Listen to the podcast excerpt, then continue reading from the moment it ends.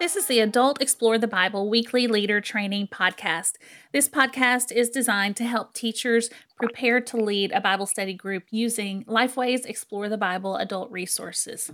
So, if you are new to our podcast, I'll just share with you what we will go through today. Each week, we review the Bible passage for that week's study. We examine questions that teachers may face, and then we give teaching tips along the way. This winter, we're studying the second half of the book of Genesis. I'm Amber Vaden, your host, and today I'm joined by Mike Livingstone. Mike serves as an editor on our Explore the Bible team. In fact, Mike, I think you're the longest tenured editor on our team. Is that right? I, yes, I think I am. I'm in my 31st year. Yes. 31 years. 31 years. Not all 31 years on the Explore the Bible team, uh, but 31 years as an editor of uh, Bible studies at Lifeway. That whole time you have done curriculum for adults? Yes. Different different curriculum lines, but yeah. That's what I thought. That is a lot of experience and knowledge and so we're we're grateful for you uh, for what you create for our groups and for being here today. Uh, so today we're looking at session one, uh, which is a study of Genesis chapter 22, verses 1 through 14. In this passage, so I'll give just a brief overview. In this passage, Moses is recounting God's testing of Abraham. So the Lord commanded Abraham to take Isaac, his beloved son, to a mountain that the Lord would show him and to offer him as a burnt offering. Early the next morning, Abraham gathered the wood that would be needed and he began his journey to Moriah, along with two servants, plus, of course, Isaac. After three days, the men arrived near the mountain. Abraham directed his servants uh, to remain behind, and only he and Isaac proceeded on. So Isaac carried the wood for the burnt offering, while Abraham carried the fire and the knife. And when asked about a lamb for the sacrifice, because Isaac did ask, Abraham told him that God would provide. When Abraham and Isaac arrived at the designated location, Abraham built an altar and arranged the wood. And then he laid Isaac on top of the wood. As Abraham took the knife to kill Isaac, the angel of the Lord called out and told Abraham not to harm the young man. The angel declared that God knew that Abraham feared him since he was willing to sacrifice his only son. So at that point, Abraham noticed a ram caught in the thicket. He took the ram, he offered it as a burnt offering in the place of Isaac. He renamed the mountain Jehovah Jireh, or the Lord will provide. The substitutionary ram foreshadowed Jesus' sacrificial death on the cross centuries later. It's a powerful passage and maybe a familiar one to your group. Our overall summary statement for this whole session is God provides the means for salvation. So that's just a quick overview of what of what we will study today, um, or what we'll study this week in our Bible study groups. Uh, and we want to also spend a little time on some questions that you, as a group leader, not you, Mike, but as our listeners, as group leaders, questions that you may face as you're preparing, uh, or even in your group, questions that your group members may may bring up, uh, so that we can kind of help you be prepared to answer those questions. So, our first question has to deal with the mountain. So, Mike, what is the significance of the mountain's name? And how would that have challenged or encouraged people in Abraham's day? Yeah, you as you've reviewed um, what the passage is about, um, and and so the key the key point here is that as Abraham lifted that knife, you know, in his hand, he lifted that knife to to to, to slay Isaac. The Lord called out Abraham, Abraham, and Abraham said, Here am I. And he looked up, and there was a ram caught in the thicket by the thorns. And so he offered that ram. It says he offered that ram as a burnt offering in the place of his son.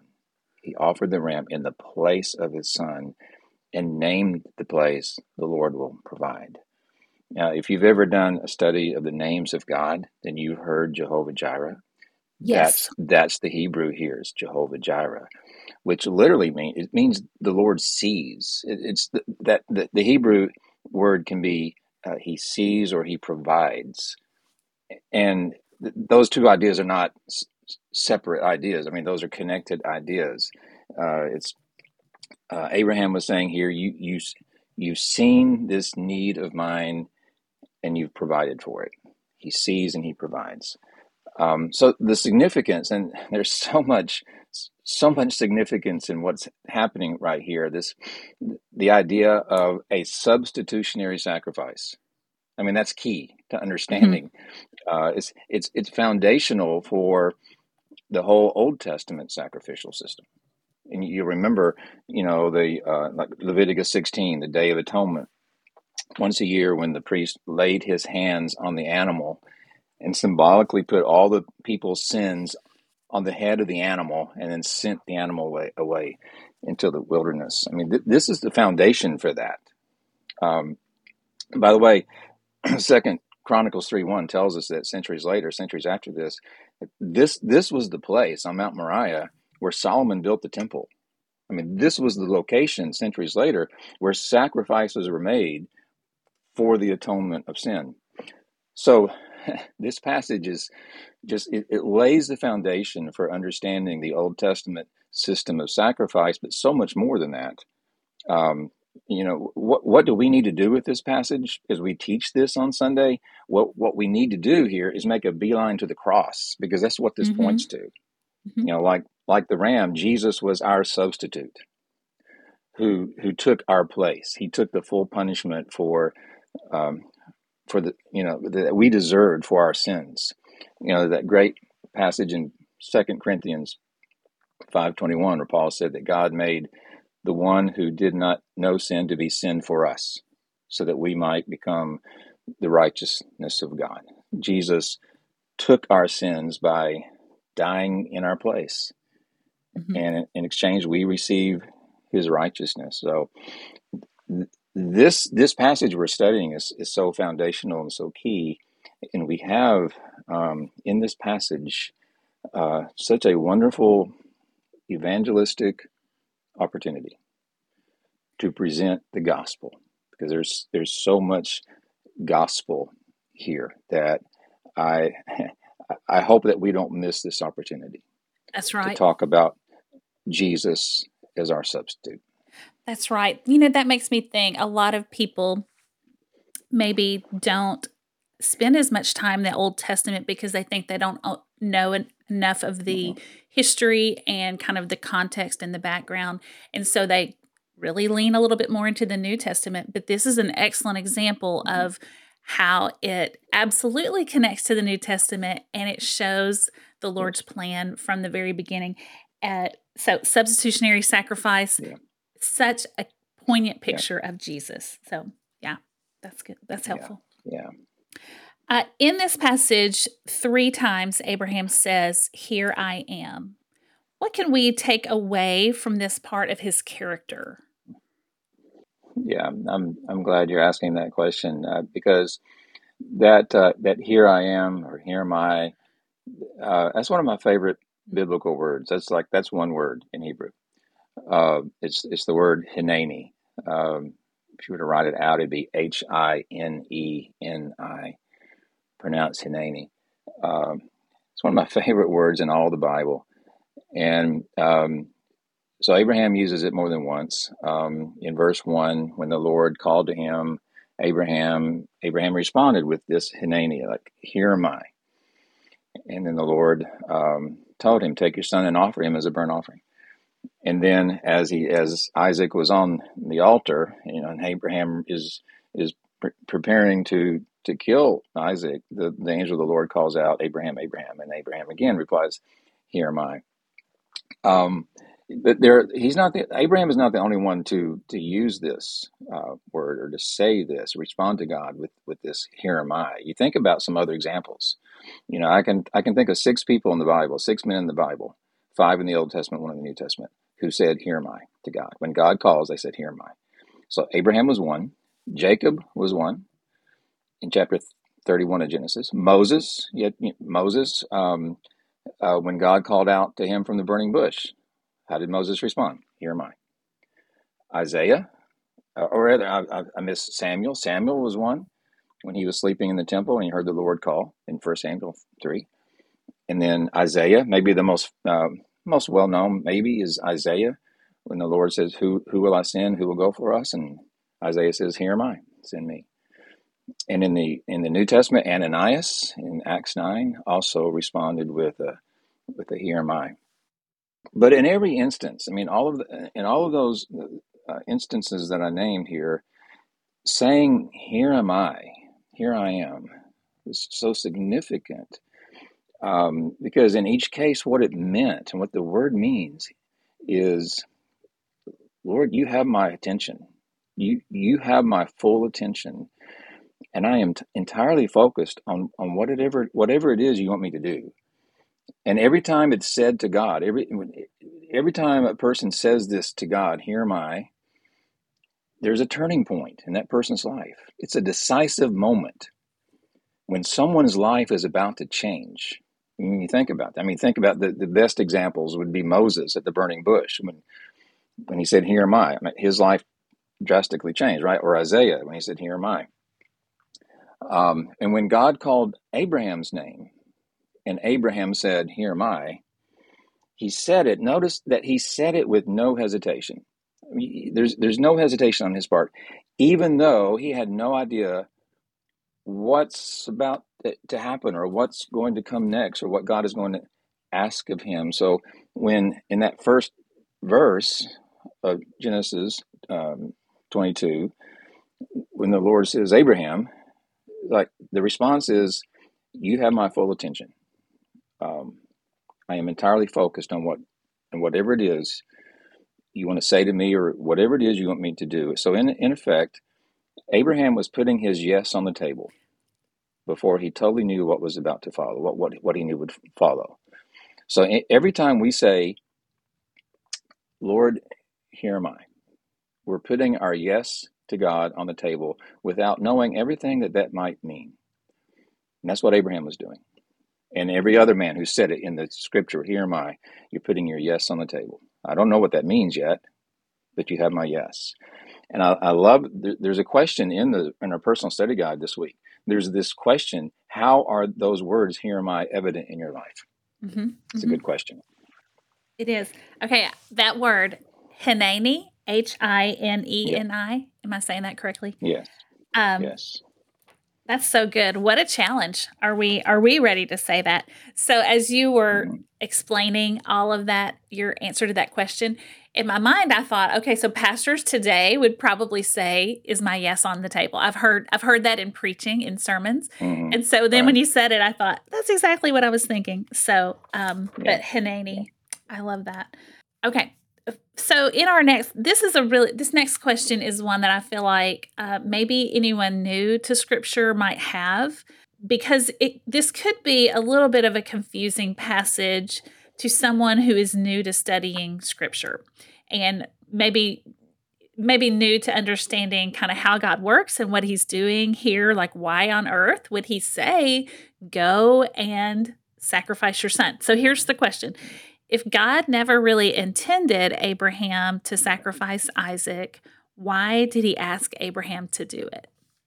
Uh, and that is an excellent question. And and we are right in saying God never intended Abraham to do this. Like let's, let's affirm that. I mean, because God never intended Abraham to do this. The Scripture teaches us that God abhors human sacrifice. So that was never never the intention. So I mean, it's a very good question to ask. Okay, then why? And and I've I've heard you know so many different uh, possibilities, you know, or, or explanations here. Uh, that it was to test Abraham's faith. It was to present a picture of what faith mean, or what faith looks like. It was to give us an example of obedience. Um, it was to reveal God as Jehovah Jireh, which it did. I mean, it, it, did. It did do that, right? And and that's all is always a good question to ask of any text. So, what does this tell us about God? And so, you know, what does this tell us about Him? Um, or, or it's it was to foreshadow uh, God's sacrifice of His Son Jesus. And my, and I think there's truth in all of those answers. I think all of, all of those answers contain, you know, the, the truth. Um, the, the text itself specifically tells us what God's purpose was. In verse 12 of Genesis 22, um, he says, For now I know that you fear God. Mm-hmm. God says that. Now I know that you fear God, since you have not withheld your only son from me. Uh, and we could say, we could say, well, well, well, didn't God already know that? If God knows everything, wouldn't God have already known that? Yes. Um, God, of course, God, because He's God, He knew ahead of time what Abraham was going to do. But you know, God wants us to act out our faith. He wants us to act out our worship. He wants us to live out our worship. That's you know that's what he wants us to pray, even though he knows what we're going to say in our prayers. He wants us to pray. Yeah. Right? He wants us to worship him, even though he knows how we feel about him. He wants us to worship him. The Bible teaches us over and over that God wants us to to demonstrate our faith, to to act out our faith. There's something um, something that I recently learned about this passage, or I don't know, maybe I've just been reminded of it here as I was has been studying this passage is that this, this was not the first test of Abraham's faith. Abraham had tests before this. When, like, when God um, called him to leave everything, you know, Abraham Abraham has had to demonstrate his faith in the past, but what he what God is calling him to do here goes way beyond anything God has called him to do in the past. Mm-hmm. This is going to test his relationship to God, unlike anything else. So in Genesis 12, when God called him to leave his family, leave his relatives, his his home, and, and go to you know go to a place I'm going to show you. You don't know where I'm go- leading you yet, but you're going to go there. And so uh, Abraham he obeyed, but in that situation there was something in it for Abraham. I mean, he had to give up something, but there was a promise that he's going to receive something even better: descendants, land. You know, there was something to lose in obeying God and demonstrating his faith. There was something to lose, but there was more to gain. Right. He was getting something greater than he had before. So, so obedience, we could say, well, obedience in that sense, in that example, just made sense. Here, in Genesis 22, what was there to gain? Nothing. I mean, all the promises that God had made to Abraham were wrapped up in Isaac, in his son. So killing his son was like it's killing the prom all the promises because all the promises were wrapped up in that. So if Abraham obeys God here, what is there to gain? Absolutely nothing. So what was his motivation in obeying God? It was not that he could get something out of it. There was nothing that he's going to get out of this.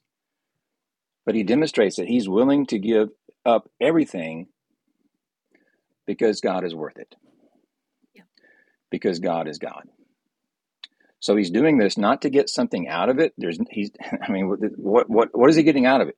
He's he's he's demonstrating his uh, his relationship with God. I mean this this was testing his relationship with God unlike anything else uh, that he had ever experienced. And, and, personally heartbreaking. You said, what would he gain? I thought, well, he would gain some heartbreak because mm-hmm. it's his son. Um, yeah. yeah. So I instead of revealing, I think some people might say, "Gosh, this this passage it shows a picture of a cruel God, but it doesn't. It reveals when when you get to the end of the story, you see, oh no, it reveals a God who who provides Jehovah Jireh. It is it's not a it, it, yeah, it reveals Jehovah Jireh yeah. who sees our need and provides yeah. for our need. Yeah. Okay, and last question, and this is a really good one. Um, this is discussed in, uh, I believe it's the Leader Guide. Why was Abraham confident that both he and Isaac would return? And we see that in verse 5. Yeah, he was confident. I mean, you, yeah, you do. Verse 5 is where you see that. And I think um, just to, just to give you a short, simple answer, um, I, I think Hebrews answers the question. Hebrews 11 answers it. Hebrews 11, 17 and following says, By faith, uh, Abraham, when he was tested, offered up Isaac. He received the promises, yet he was offering his one and only son, the one to him whom it had been said, Your offering will be traced through Isaac. In other words, what he's saying so far there is that all of God's promises are tied up in Isaac, just like we were saying. All of God's promises are, are in mm-hmm. Isaac. And then it says in Hebrews 11 19, then it says, But he considered, God, Abraham considered God to be able to raise, even raise someone from the dead. Therefore, he received him back, figuratively speaking. Abraham says in Hebrews that Abraham believed God could provide by raising, even by raising Isaac from the dead. That that's there's the biblical answer to that question. Why was mm-hmm. he confident mm-hmm. that he and Isaac could return? Because Abraham reckoned that if God was able to give him this son, Isaac, in the first place through a miraculous birth, then God could certainly give him back to him again by raising him from the dead. Mm-hmm. So Abraham believed that not not even death could prevent God from fulfilling his promise through Isaac. Like mm-hmm. he's he believes in the promises of God regardless of the circumstances. Talk about a challenging passage to number 1 understand and get through some of those questions of why is this happening and why would he do this uh, to then realize oh do I do I have the same kind of faith? Would I willingly do that? Uh, so each week we try to highlight uh, a teaching idea, uh, either something creative or something that's already listed in the Explore the Bible resources that we think this would be a really good one to use and to advance your conversation with your group.